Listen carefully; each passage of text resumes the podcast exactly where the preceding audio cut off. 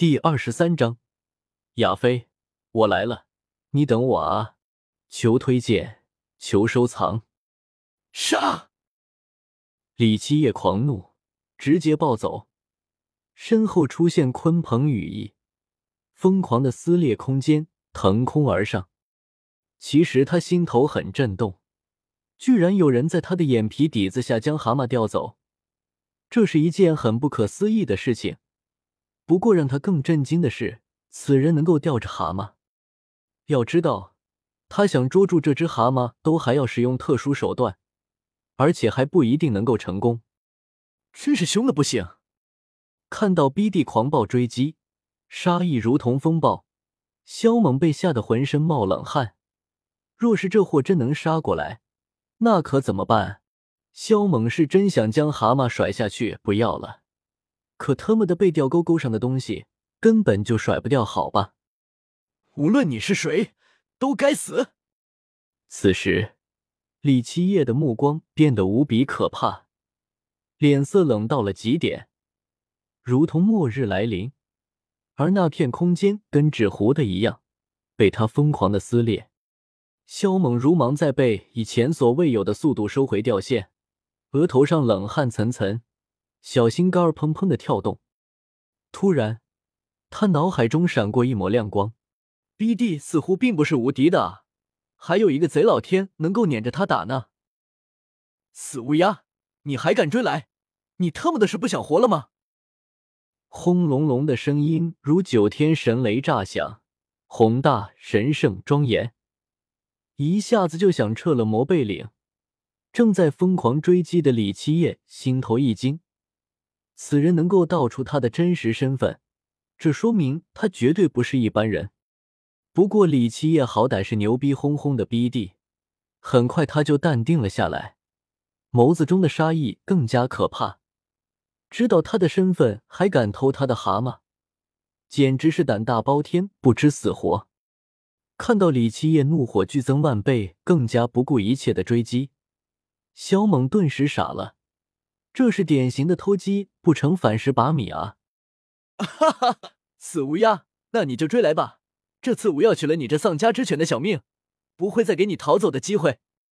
萧猛心中一横，来了一句狠的。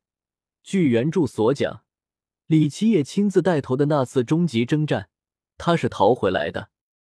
特么的，老子连吴都搬出来了，就问你怕不怕？果然。这句话把李七夜吓得不轻，这倒不是他怕死，而是他没想到贼老天的手居然能伸到这里来。乌鸦，赶紧去找你的小绵羊吧，到时候骑着羊来世界尽头与我进行终结对决。萧猛见 BD 停顿下来，不由哈哈大笑。李七夜嘴角一抽，同时眸子中闪过一抹诡异。然而就在蛤蟆即将消失的那一刻，BD 顿时醒悟。他确信自己被人耍了，一是他可以肯定贼老天的手伸不到九界，二是这蛤蟆虽然非同凡响，但还没有逆天道能入贼老天的法眼。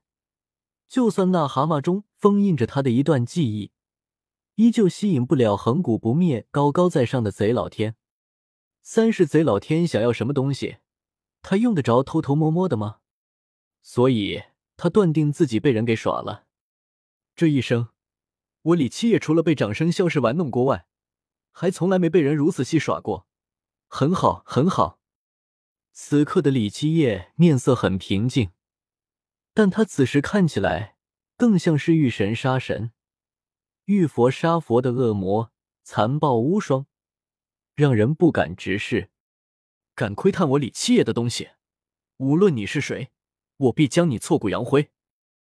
就在萧猛刚要把蛤蟆从地面扯出来时，一道蕴含着无边杀意的声音让他惊悚，身子忍不住打了一个激灵。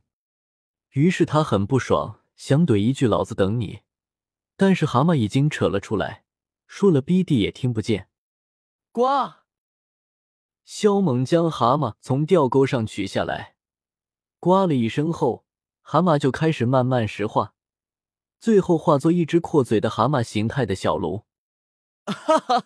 有了这万炉神，以后老子一个人就能虐这方世界的所有炼丹师，他妈的，谁敢在老子面前吹嘘炼丹术，老子虐他一个体无完肤，外加摇摇欲坠！面色苍白的萧猛欣喜若狂。要知道，这可是连 BD 都很重视的东西。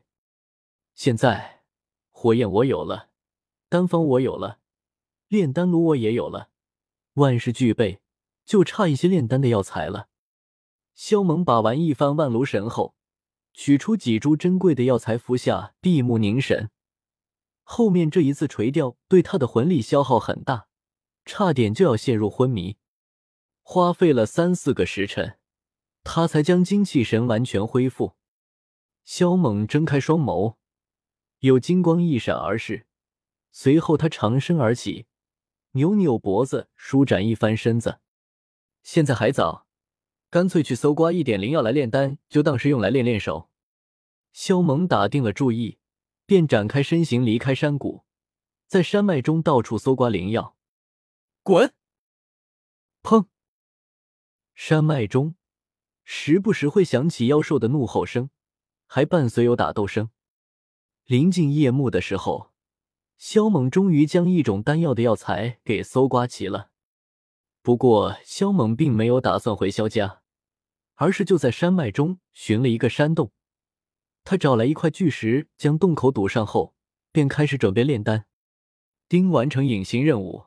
获得两次垂钓机会，让萧炎受到刺激，修炼剧增。萧猛、萧炎应该是被萧宁他们暴打了，所以受到了刺激。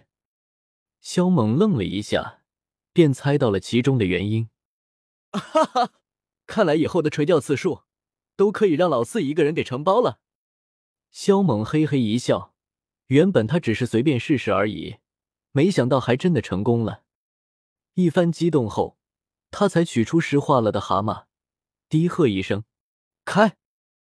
凡是钓钩钓来的宝物，他都可以直接使用，最多就是滴一滴血就行，用不着太麻烦。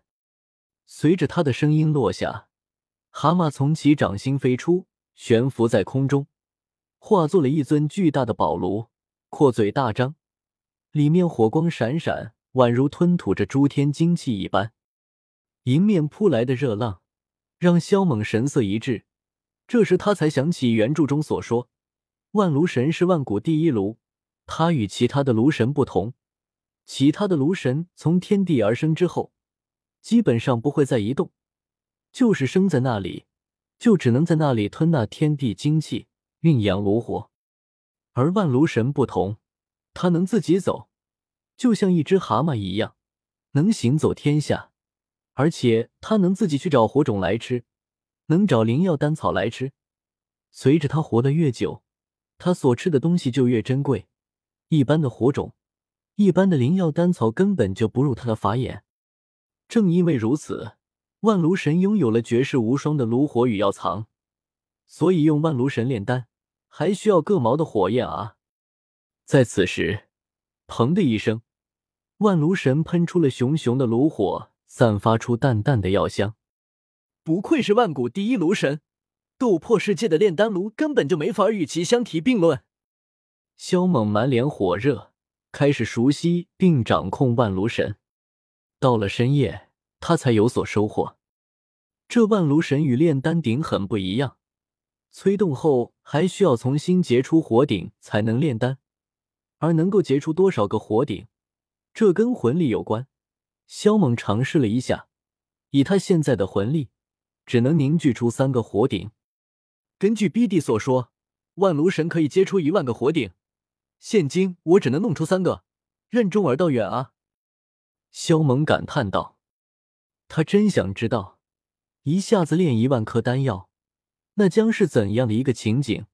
会不会将所有炼丹师都统统吓死？”看到蛤蟆口上方的三个火鼎。萧猛突然眉头一蹙，在地把世界能够看到丹炉结出来的火鼎，这很正常；但是在斗破世界，这就是一种神迹，肯定会引起别人的好奇与窥探，甚至抢夺。更甚者，他可能会被人当成小白兔拿去切片研究。肖猛眉头一挑，尝试着将火鼎收入蛤蟆肚子内。他可不想为了装逼断送了自己的小命儿。然而这并不是一件难事，他念头一动，三个火鼎就进入了蛤蟆的肚子内，一点都不费劲。这让萧猛心中大喜。接下来他还是继续探查，熟悉万炉神，并没有急着开炉炼丹。到了天亮，他才开始往蛤蟆口中投入灵药，准备炼丹。第一次炼丹，他很小心翼翼，只凝聚一个火鼎来炼制一颗丹药。半个时辰后，丹药出炉，被萧猛一把抓在手中。看到手中的丹药，他先是愣了愣。而后心中狂喜，炼制一颗二品丹药，居然一点难度都没有，轻轻松松的就炼成了。啊！我就是天才，天才就是我！老子只想问一句：还有谁？萧猛大声长啸，声音滚滚而出：“亚飞，我来了，你等我啊！”突然。萧猛收起蛤蟆，疯狂的冲出洞外，直奔乌坦城而去，一路疾驰，速度快如闪电。吃。然而，当他刚刚赶到米特尔拍卖场时，眼前一幕差点让他当场吐血身亡。